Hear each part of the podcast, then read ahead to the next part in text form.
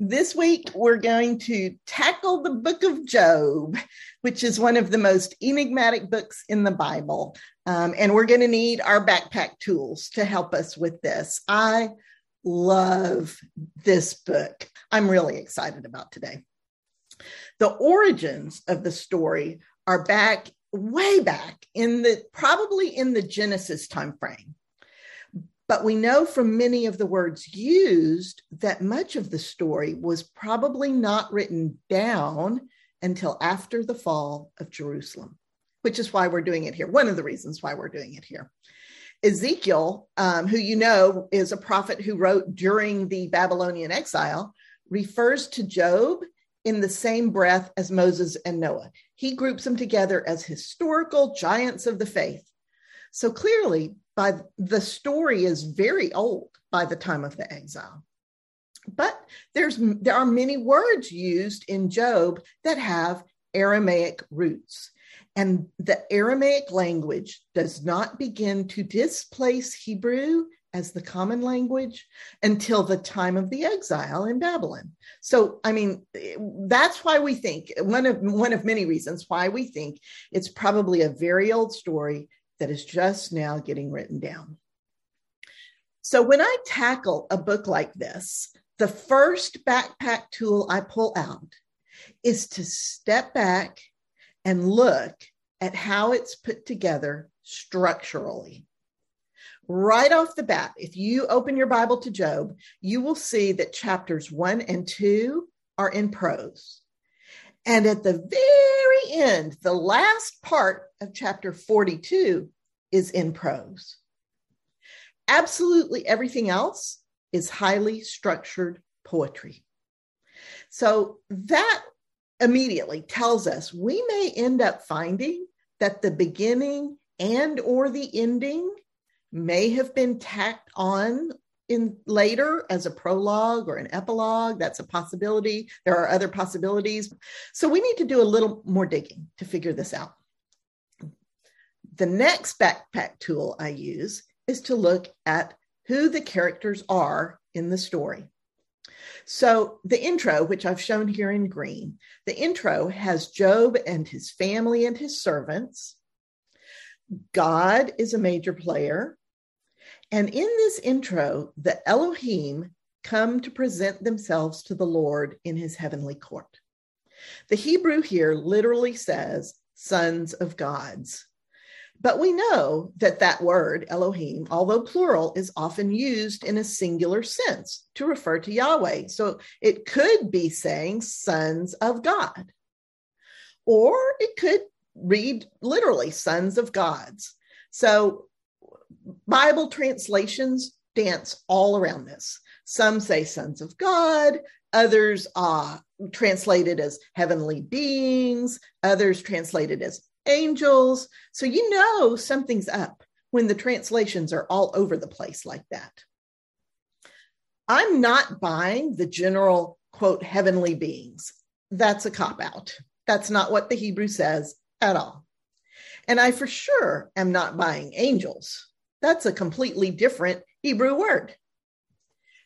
Elsewhere in scripture, regular humans are called sons of God. And of course, Jesus is called the Son of God. But neither of those translations would make sense in the context of this intro. This is a group. This is um, it has to be sons of gods uh, primarily because it's happening in heaven. It can't it's not humans. Um, it reminds me of the etiologies back in genesis. In genesis chapter 6 there's this bizarre story where the sons of elohim the sons of gods see that the daughters of men are beautiful and they take them as wives. And that's supposedly the origin of the giants that the Israelites ran into when they entered the promised land.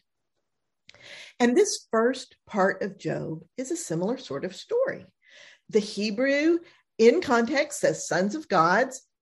It doesn't fit our theology because it's not part of our theology.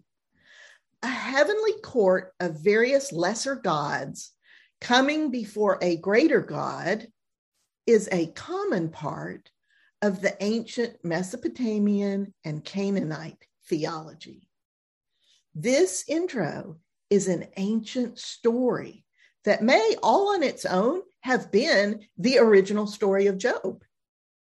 And it's possible that this later writer has taken that ancient story and written all the rest of Job as a sort of theological rebuttal, thinking through the questions raised in the old story, questions that humans have raised throughout all of history, and thinking about how God responds to these big questions.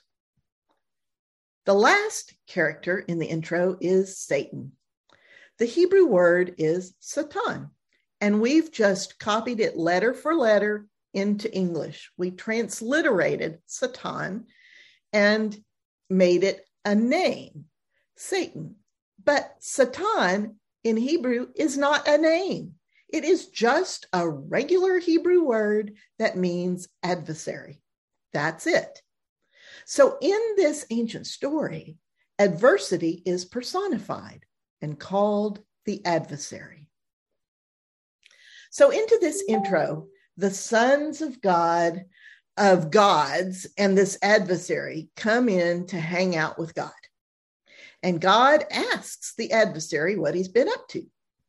And the adversary says, Oh, the usual wandering around on the earth. And God says, Did you see my servant Job? Isn't he amazing? He fears God and turns away from evil. And the adversary says, Well, why wouldn't he? He's known nothing but blessing from your hand. I'll make you a bet. If you take his blessings away, he'll curse you to your face. And God says, Okay, you're on. Do that. But don't lay a finger on Job himself. And so Job loses his flocks and their shepherds in one fell swoop. And while the messengers are still telling him that news, he receives word that a mighty wind has collapsed the house all of his children were gathered in, and all of his children have been killed. Job, of course, is utterly distraught, but he does not curse God. And so the adversary loses his bet. But he wants an all or nothing round. So the whole heavenly betting cycle repeats itself with the same set of players. The adversary bets that if Job himself is stricken, he will surely curse God. And this time, God gives the adversary permission to strike Job physically, but not to kill him.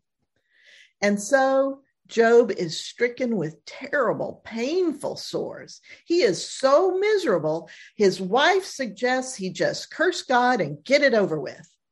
But Job refuses.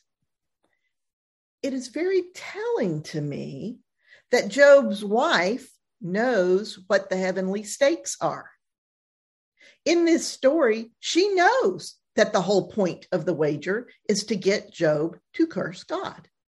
And since she knows the stakes, that implies that Job knows them too, and he refuses to do it. The end. That's the end of the intro. That's the end of the ancient Job story.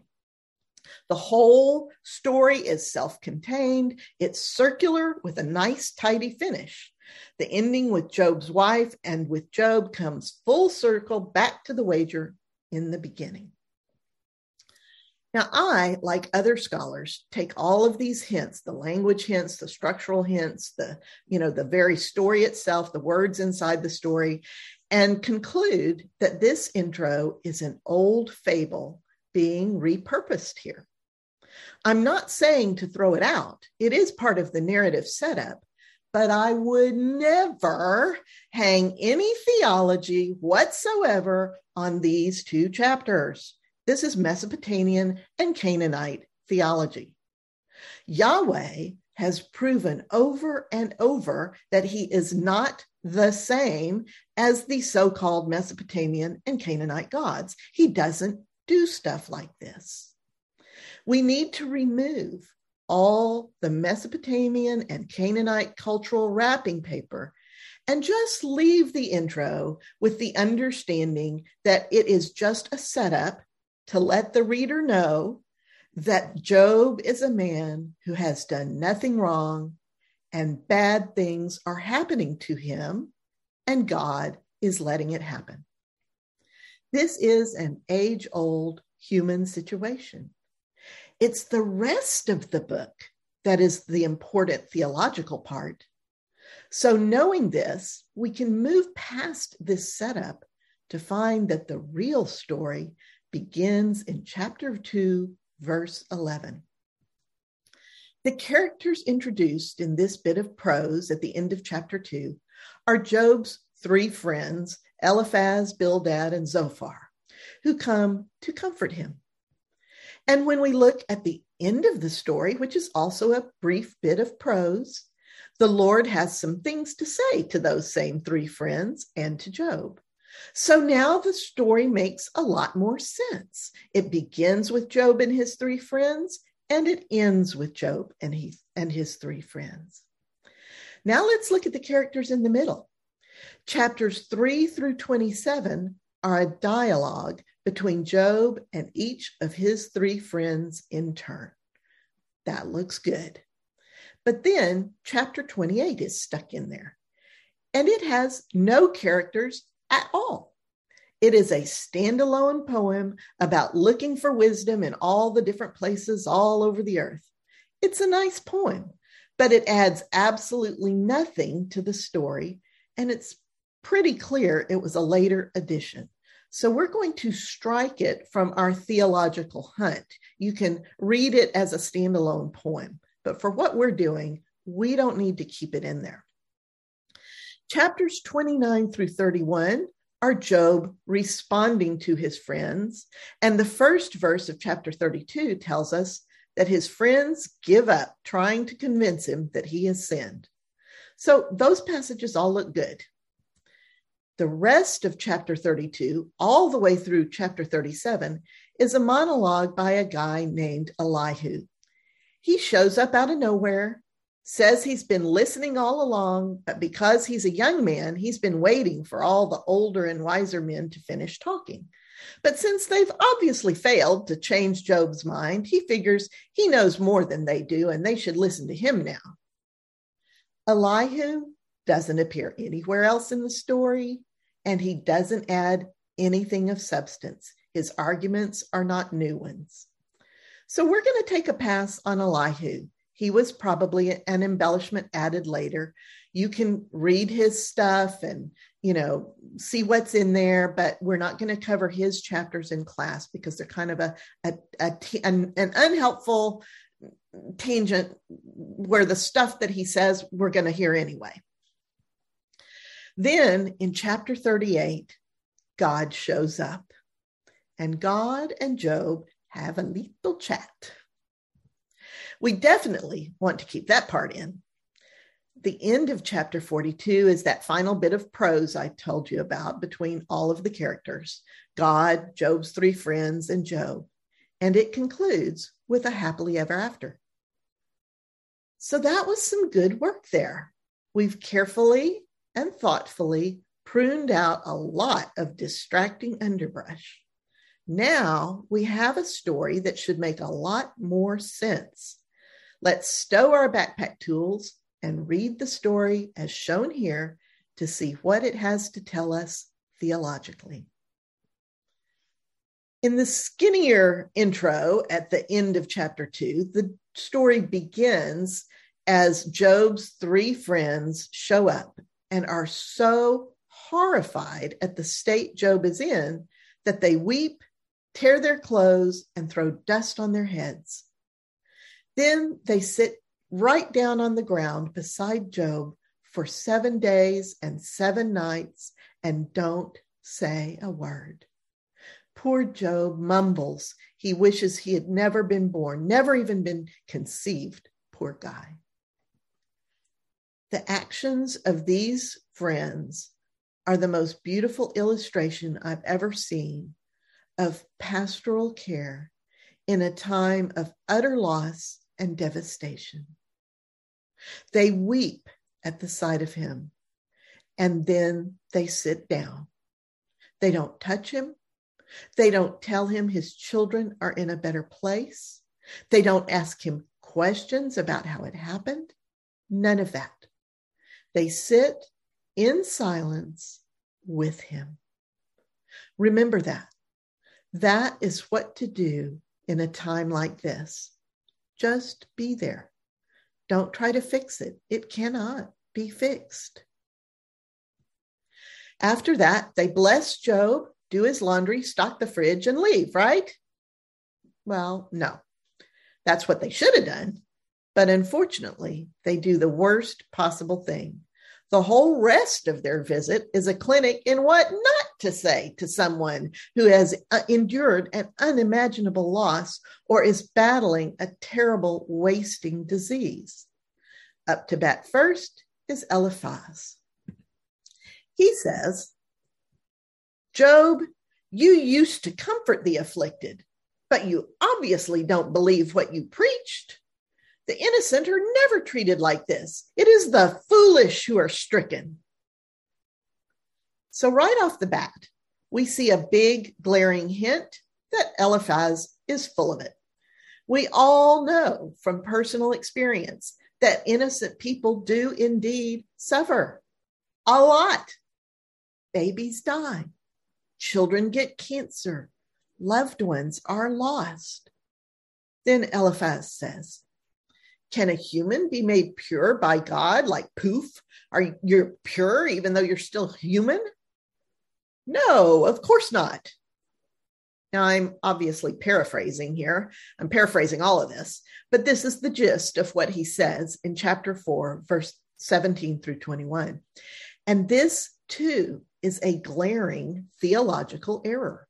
We know that the only way humans are made pure is by God. It is so characteristic of God that we have a name for it. It's called grace. Another fancier word for it is justification. But it all means God's consistent desire to make us pure, even though in our own power we fall terribly short. And we've seen throughout our studies that God delights in doing this. Eliphaz is way off base here, and Job responds, saying, I wish God would let me die. You are my friends. You're supposed to be kind to me. I have not rejected God. I haven't done anything wrong, so God can't be punishing me. What what am I missing here? Job actually understands God well, right? He knows he's not done anything wrong and that God would not capriciously punish him. So now it's Bildad's turn. He says, God doesn't pervert justice. Now that is actually true. Then he says, but God doesn't just forgive people. Aha, we know Bildad is wrong about that, don't we? We know God does just forgive people.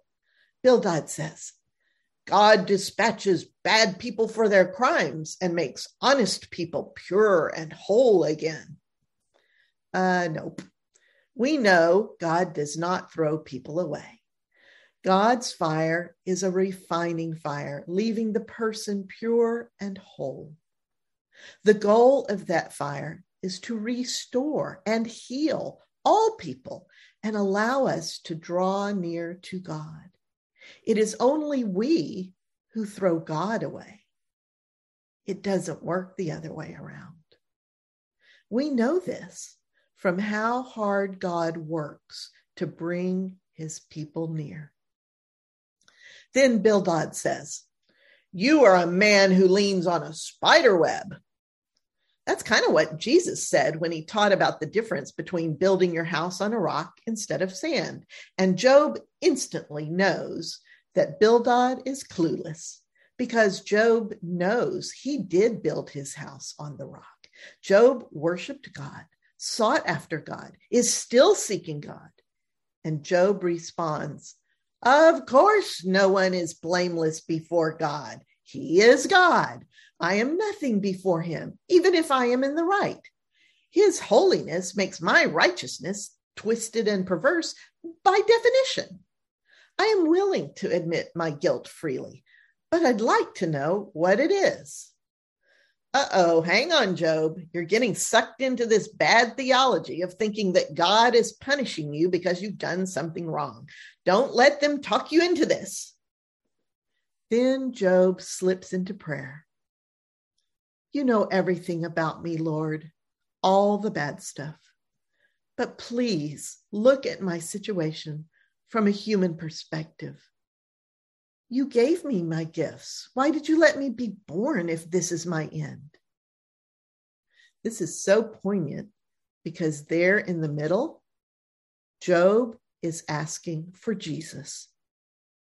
And we know that God answers his prayer. All right, let's hear from the third friend. His name is Zophar. He says, This is a pack of lies. Of course, God has forgotten some of your crimes. Ouch. This is really hitting below the belt. Zophar is specifically addressing God's known character of forgiveness and mercy, which is all Job has to cling to right now. Zophar says, God sees wrong in you that you cannot see. So open yourself to God and remove any wrongdoing you are clinging to. I find Zophar the most insidious of the arguers. His words sound so right, but they are so wrong. God does not hold us accountable for what we do not know we are doing. That is clear in the Mosaic Law. And God has always, even back in the wilderness during the Exodus, made easy ways for his people to confess their sins when they do become aware of them. God never punishes people for something they don't even know they are doing wrong. And Job has been agonizingly soul searching and coming up with nothing God would have let him know if there was anything God was concerned about. Zophar is wrong, wrong, wrong. Poor Job. Job says, You are all so smug, thinking you know better than me. But anyone can see that evil men often prosper while the good do not. The things you are saying about God are false. I will lay out my case before him, even if it is useless. And Eliphaz answers, saying, Well, aren't you puffed up? Your own mouth condemns you, you prideful man. By the way, chapter 15 is one of the a few places in Job where the passage says God does not trust his holy ones. This is a reference to that ancient cultural understanding that the gods don't trust their own angels or courts. I pointed out to you so you can see how strongly the Mesopotamian and Canaanite cultural threads are influencing this story. This pops up a couple of times. So recognize those for what they are. They are not theological statements about Yahweh. They're part of the Mesopotamian and Canaanite theology. Eliphaz continues It is the wicked who live their life in terror. Nothing they will do will last. And Job answers him, saying, I've heard about enough of this. All of you can come and go, and there's not a wise man among you. Please, just let me die and go down to Sheol which you all remember is just the grave, place of the dead, not a place of punishment or reward. It's like a cemetery. Back then, people believed you received your reward or punishment during your lifetime. And when you died, you were dead. All that was left was your memory living on in your descendants. You yourself went to Sheol, the grave.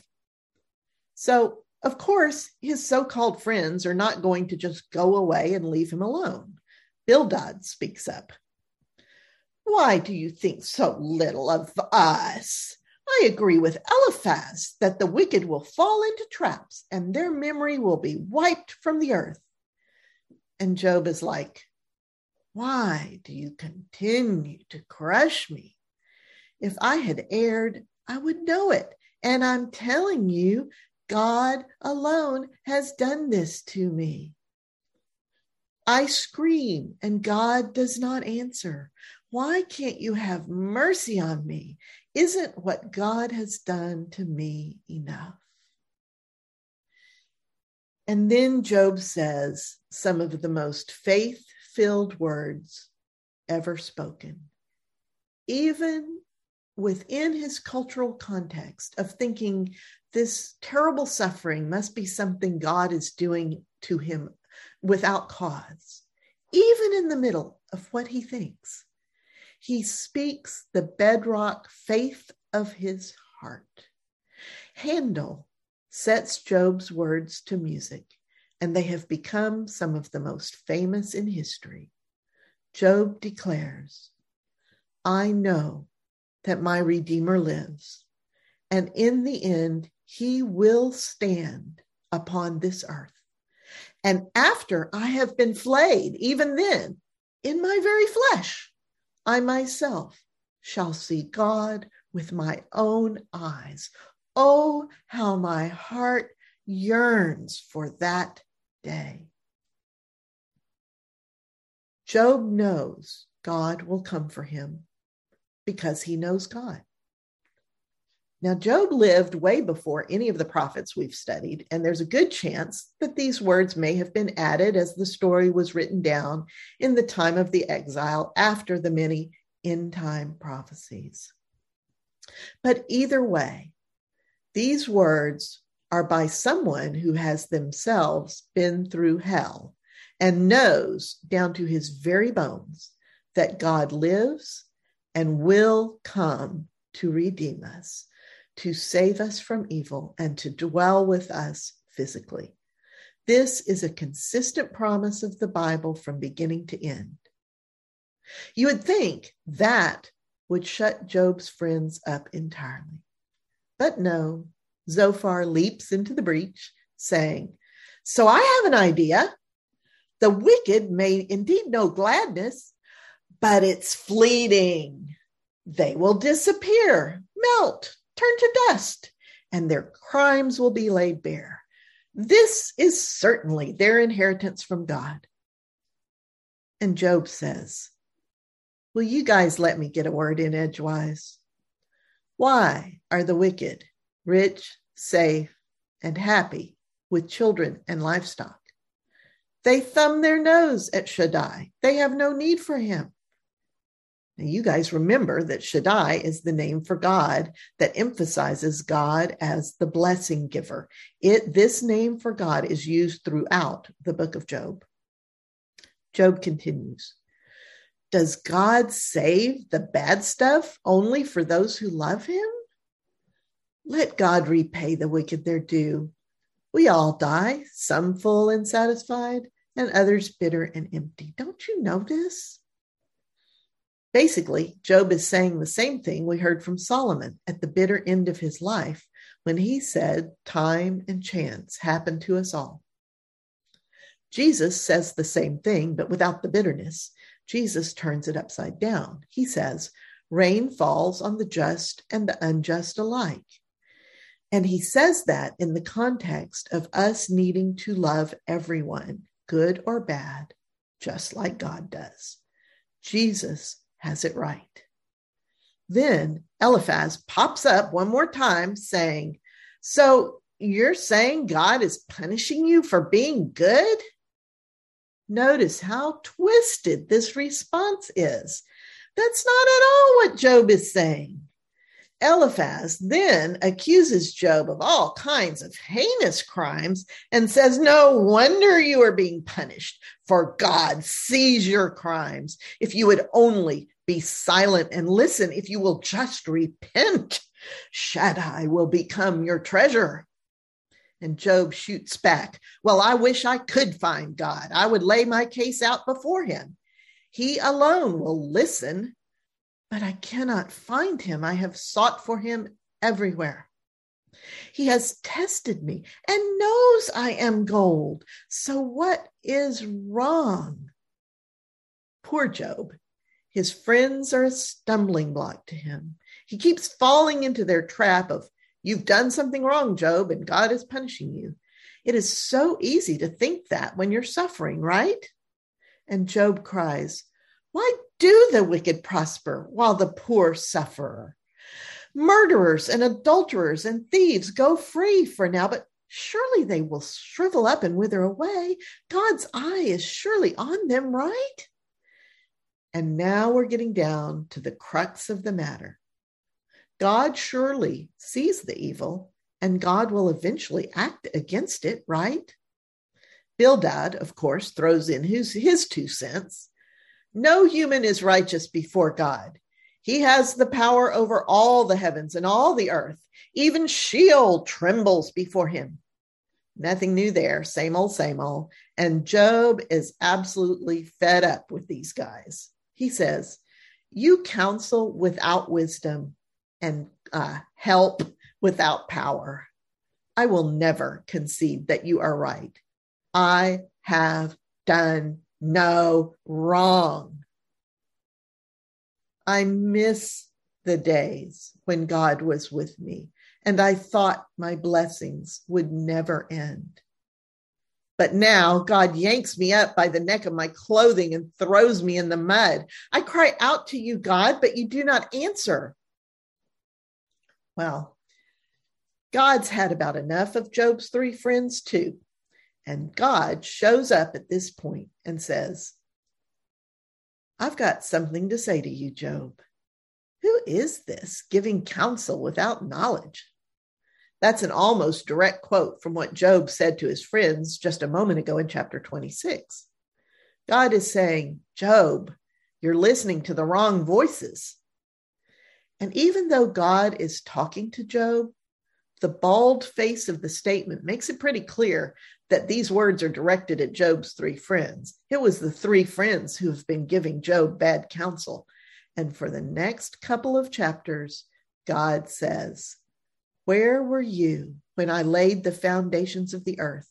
When all the morning stars sang together and all the sons of God shouted for joy. Note the sons of God's cultural overlay there. Then in chapter 40, God says, Will the one arguing with God correct him? Let him who disputes God respond. Now, most translations choose the harshest options for these words and make God sound wrathful and angry. Like, who the heck are you? You know? But I think there's a very different way to hear these words. Here's what I think is being said I think when God says, Will the one arguing with God correct God? God is saying, None of your questions are too big for me. I already know all the answers. I know what is right. Nothing you can ask me can diminish me. And when God says, Let him who disputes God respond, I think God is saying, Go ahead, Ask me your questions. That's all Job wanted. Job just wanted to be able to talk to God about all the horrible things that were happening. And if you remember from that beautiful part that Handel picked up on, where Job says how he longs to see God, that that is the basic kernel, foundational part of what his heart is yearning for Job here in this chapter is faced with the living God. And Job says, Lord, how can I respond to you? I am worthless. And God says, okay, get ready then. I'll ask you the questions. But despite how this is always taught, I don't think this is done in anger either. I think God is saying, I know what your questions are, but you're asking the wrong questions. Look at it from this perspective. Will you hold me guilty so you can be acquitted? How can you say that I am in the wrong? Are you all powerful? If so, then I will acknowledge you. But look at the behemoth, which in this culture probably refers to the hippo. Can you control him like I can? And Leviathan. which in this text is described as a fire breathing dragon, again, a cultural overlay, can you make him beg for mercy? I don't think so. If you simply laid a hand on him, you'd melt with fear. And Job says, I know you can do anything, Lord. A minute ago, you asked, Who is giving counsel without knowledge? I can see now that it was me. In days past, I told about your wonders that were indeed beyond my knowledge. I had only heard rumors of you before, and I repent of that, for now I have seen you with my own eyes. You see, God didn't just give Job a verbal, intellectual, theological answer. Instead, God revealed himself to Job in all his power and glory. It took a couple of chapters of the book. There was so much sensory information God spoke into Job's heart. It it reads a lot like the spirit grabbing Ezekiel by the hair and taking him on a whirlwind tour. God shows himself to Job in a particularly powerful and personal way. We've run across this before with Moses and with Elijah, just to name two specific examples. There are others. Job is, is one of only a handful of people in the Bible who see God with their own eyes. And this, as it turns out, answers all of Job's questions. God is enough, more than enough, to fill all of Job's wounded and empty places. Then the Lord turns to the three friends and tells them they screwed up big time and totally misrepresented God and that they need to do burnt offerings and ask Job to pray for them.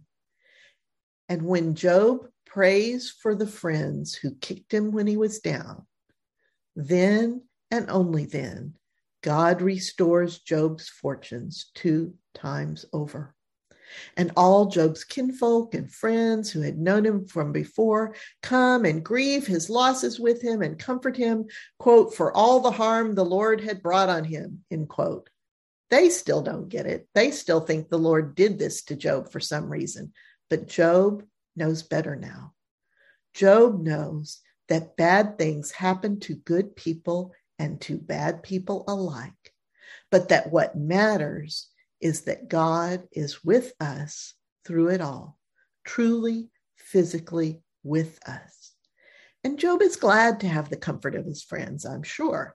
And in the end, Job lives a long and happy life and dies full of contentment at the age of 140 which, by the way, is another way we know this is a very old story, originating back in the time of Abraham or before, when lifespans were very long. So let's go into our breakout groups. We're going to focus on the fact that God's answer was not a theological statement, but was God allowing Job to see him in a deeper and more literal way. We'll look at a couple of other times this happened in scripture and talk about what difference this sort of encounter makes. Um, and I just want to tell you not to overthink this. this. These are not trick questions. It's free flowing. You can talk about whatever you want. You know, of course, be sure to turn your videos and your um, microphones back on, and I'll see you in a few minutes. Mm-hmm. So, this in the breakout sessions, I um, walked you through Elijah, um, who had had Jezebel had everybody in the country on a manhunt for him, had contract out on his head, and Elijah figured he was completely alone, and and God showed up and said, "No, you're not alone. I'm here, and here, here is here's who I am." You know, and uh, and then in the second story it was moses um, who was at the very cusp the beginning of leading these slaves um, out of uh, bondage. The, uh, he's abused he's leading just a gigantic group of abused people. Can you imagine? And he's trying to tell them um, that this god is a different god um, and they've worn him down they have beat him down. They are mad at him all the time. They're going to kill him all the time. He just he's done. And he leaves his brother in charge. He goes up on the mountain. His brother screws up you know and and does the whole golden calf thing. And and and moses is like beyond done with these people and and says god if you if you don't come with us like i'm out of here. It's it's over. And and so god shows up in a very real way i mean like a physical real see god sort of way and um, so much so that that Joe that that Moses' face shines for quite a while after that and scares everybody half to death. Um, and so my question was uh, basically, how do these stories relate to Job? What is it that happened? Did these did talk to me about any of these three men or others in the scripture who see God? Um, that did something change for them? Did their situation change? Did they change? their witness was that something was different. What do you think happens here? We talked about their situation didn't change. It was still what it was, and their goals were still the same, but they had a different understanding. Mm-hmm. They had a different revelation to them that helped them to see things differently and carry out what they needed to do. One of the things that, that we were talking about um, in the first story about Elijah, several of us picked up on your wording in the description of the story about um, God appearing after all these huge things, God appearing as a simple breath. And that that went back to what we learned earlier about the word Yahweh being breath. Um, and that it was in the quiet, it was getting away from the noise, getting away from, you know, not only the real threats, but even the noise of the expectation of how God would appear that allowed Elijah to feel God and experience God. Um, we didn't quite get to this in the Moses story, but even there, God, when passing by Moses, is repeating the name Yahweh, Yahweh. Um, and I think so often as humans, we expect God, God to be this, you know, huge, noisy, overwhelming experience when frequently it's that very quiet, intimate, personal almost breathing experience. And then we talked about Jesus pulling away from the noise of the crowd to get restored. And when we're in the middle of a situation, feeling that we need to pull away and be quiet in order to be restored. Very. I think I think that goes to like also to like Psalm 46:10 where he says be still and know that I'm God and this is this is these guys these very influential guys um, in our biblical history that are experiencing that and um, we can learn that from them.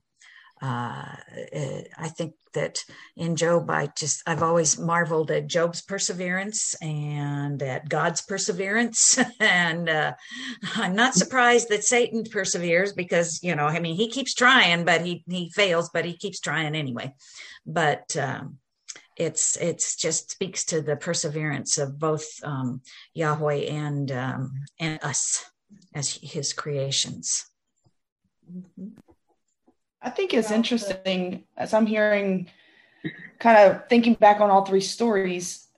Again, it's a reminder God meets each person where they're at. So I, I think of Elijah. If I'm hiding, if someone's even if you're like playing hide and go seek, you're you're always trying to be quiet, right? You're mm-hmm. and God was so specific in that way that He met him while he's afraid of everything. He come loud and think that somebody was chasing him or making him feel more in danger, but he met him while he was hiding in a whisper. Like And yet here is the opposite when Moses is like besides himself, just over it, and it's needing like this big, like he's he asked to show for God to show the glory, and he does. And so I, I think it's so cool that it is very personal to each story how he connected with them. Mm, and yeah. the fact that he whispered when here is Elisha freaking out and hiding, I think it's beautiful.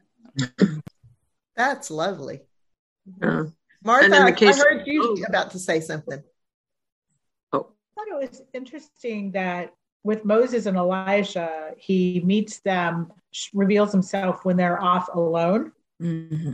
And um, with Job, God addresses Job with these yahoos that are next to him. good, good word. um, and and it had to do somehow Job was able because Job yearned for God to to to show himself. Um, and did even with these distractors around. It does beg the, you know, the God is always with us thing. Um, it does to me beg in Job why it took God so long to let Job know I've been here, I am here because Job suffered a long time and he wanted God that whole time, didn't he? He did. And he, he expressed he his crying out so many times. And God waited. Do you, do you think that part of that might have been because God knew that Job's friends had to hear this too? Do do we know if they overheard the conversation between Job and God, or was this just they could hear Job's side, you know, like a telephone call? At some point, they heard God because at the end, God told them they needed to screw up and do sacrifices. So I'm presuming they could hear this. yeah, and they, and maybe the point was this wasn't just a message for Job. This was a larger message for Job, his friends, his wife, everybody else who were questioning what was happening. But why did why did Job have to suffer until that? I okay, I this is Joe and I'm sorry I can't do video. I truly feel that it was his most broken moment because I, I honestly feel that in almost any Job to me is the ultimate faithful servant who knew God was there and just in his most broken moment was like what have i done? Where are you? When god says what do you mean? I i am here. Um and again i don't and i think that's the thing is well it is it is hard for me to translate that god didn't make job suffer when we find out that when job prays for his friends all his riches are restored. But um yeah, uh, so maybe that's my segue. I have really carried last week heavily. I felt bad that I derailed the Bible study. And I even typed out this big apology and then went back and deleted it later. Um, and I feel that this that this Bible lesson is poignantly following last week in that um, I I think that sometimes people have the lesson of God wrong and even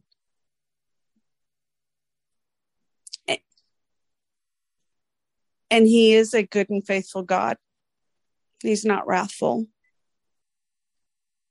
I, I also think that, you know, when I've had trouble and I've talked about my troubles to friends, I've gotten a lot of bad advice, and I've got people who just don't listen and just don't get it. And I think this is a story that shows that we need to be careful about who we want to open ourselves to, and and that um, you know, for me, it's it's understanding that God may be in everyone, but not everybody listens to God. And not everything that comes out of everybody's mouth is from God. And it's important to find those people who really truly speak for God. I think that's wonderful, Julie. It, it reminds me of the beginning of the story about how Job's friends came to be with him. Reminds me of a story about my son, my youngest son, when he was much younger, like nine nine years old. His friend, who's Jewish and agnostic, had a pet die, and I remember him coming to me and saying, We have to go to his house. I have to sit with him. And that's all they did was they just sat there together. If his friend wanted to talk, he talked, ah. but my son was just there to be with him in that moment.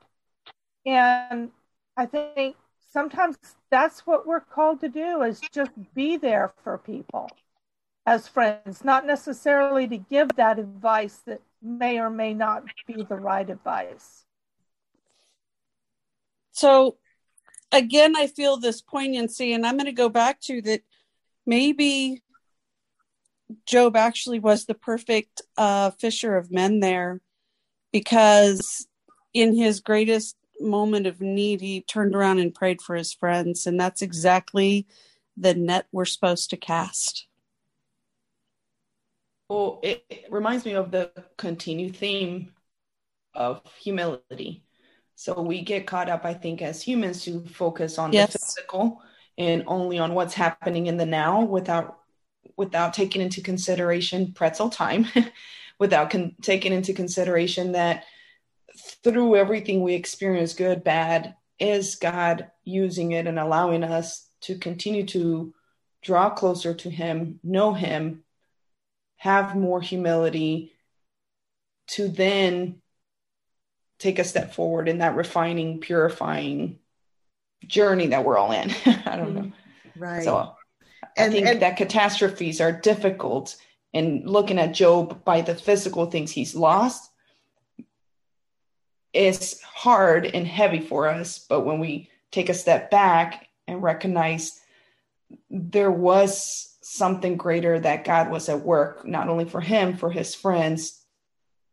And it isn't about him regaining everything he lost, but it was the act of, I'm wondering, humility of then saying, I am no different than my friends and I can pray for them as well.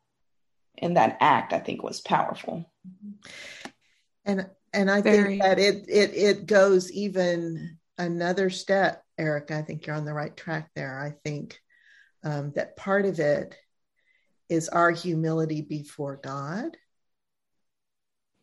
to say, All right, God, I don't understand why you're not fixing this, but you're God, and I'm not. And I trust that you have a reason for this.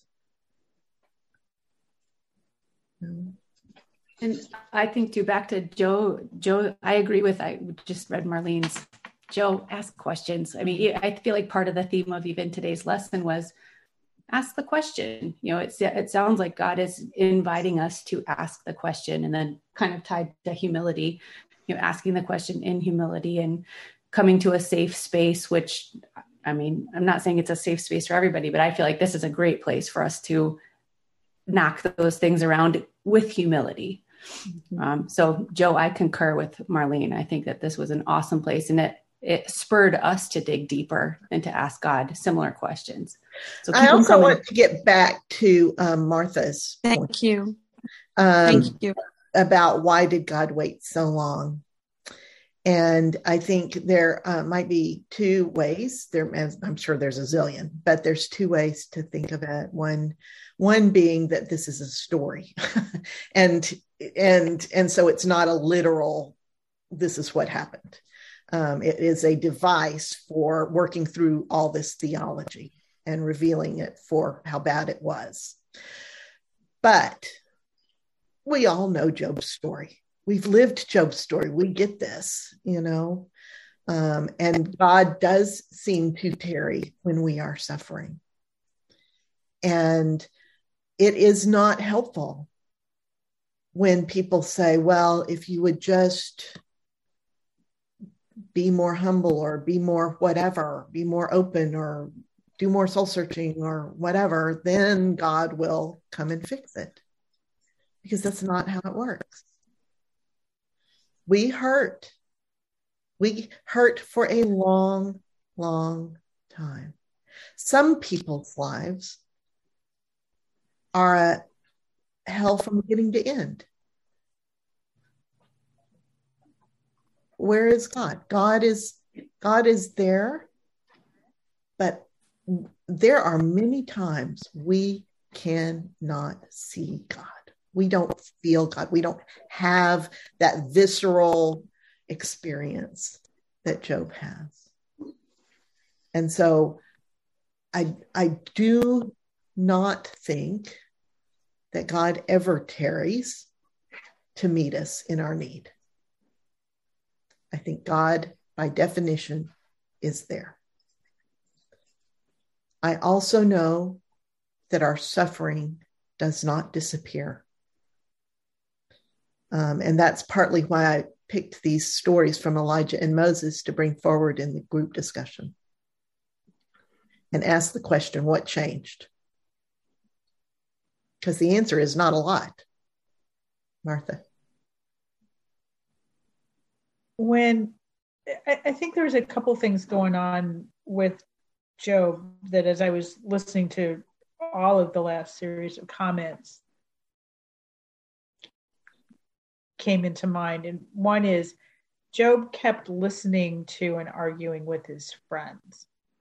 Mm-hmm. It was what shifted was when he talked to God about his pain. He complained to his friends about his pain. He complained to his friends, and he and he he claimed his faith when he talked to his friends, but he kept arguing with them. And it was when he when he said, "So God, what the heck is going on here?" You know, when he addressed God, and God answered him. So God, one could look at it as God patiently waited for that? I think that part of that has to do with um, our own expectations of when something should take place, you know, the solution to our problems or whatever they are. And at that point, as Martha pointed out, when he started talking to God, he is acknowledging that God is there. And he's acknowledging that God is present with him and that God can do something about it. And sometimes we just go, you know, well, okay, why doesn't this take care of itself? I mean, this is when I want and this is when I want it. But, know. Well, another thought that just came to me based on what, what Martha and Barb said was that um, when Job was saying throughout this whole conversation with his friends, you know, I've been begging God to come, and why isn't God coming? behind that, it seems like was Job was kind of buying into some of his friends' view of what was happening, even though he couldn't figure out what he'd done that was wrong. But he was still in this mindset of this must be punishment for something.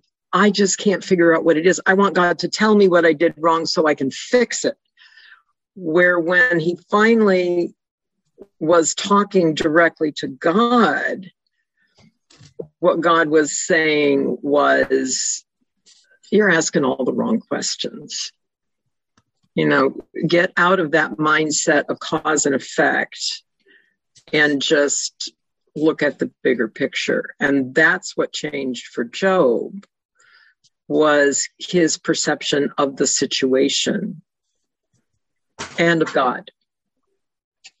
That's that's kind of a contextual thing there too. You know, the, the, he was putting his own human context there instead of God's context. He's looking at it from a human aspect. Well, the cause and effect, like Marlene said, you know, well, if this is happening to me, I must have done something wrong. I mean, and his friends reinforced that who needs friends like that anyway? well, but you know, arguing with his friends, even though he kept saying to them, "But I didn't do anything wrong. What's right. wrong?" You know, um, that was kind of an internal argument too. I mm-hmm. think for him, and and what he understood later was that this really, you know, like, like you know, the rain falls on the just and the unjust. And and in some of that conversation, God was saying, you know, are you the one that created the universe? Are you the one that can control these things? Or, you know, do you really think that by correcting something you're not even aware of, that you are going to then reverse the catastrophe that's happened to you or bring blessing? That's not how it works. That isn't what's going on here. Well, I mentioned God would want to admit to betting on Job yeah, that's and that's why I took that whole front part and said, you know, just eh, you need to take that aside because, and it's unfortunate that that's how we have. That's the lens we've always viewed Job through. Mm-hmm. Yeah, I'm. I'm sorry, Julia. Could you say that again? I didn't quite get it. Oh, just the part about the first part of the story where God and the adversary are betting on Job. Oh, right, right, right. I don't think God would want to admit to that.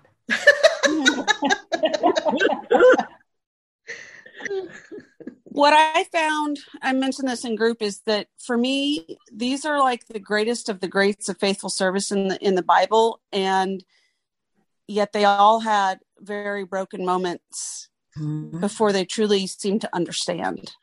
Mm-hmm. Yes, I think that gives us hope. It does. And I think that that's the the story here in these in these three stories of Job and Elijah and Moses is that God is there for the questions, you know, and we we're oh, it's okay to be fully human. Um, so I we probably need to end right about here. Thank you, Gail. Thank you, everybody. Bye. Bye-bye. Thanks. Bye.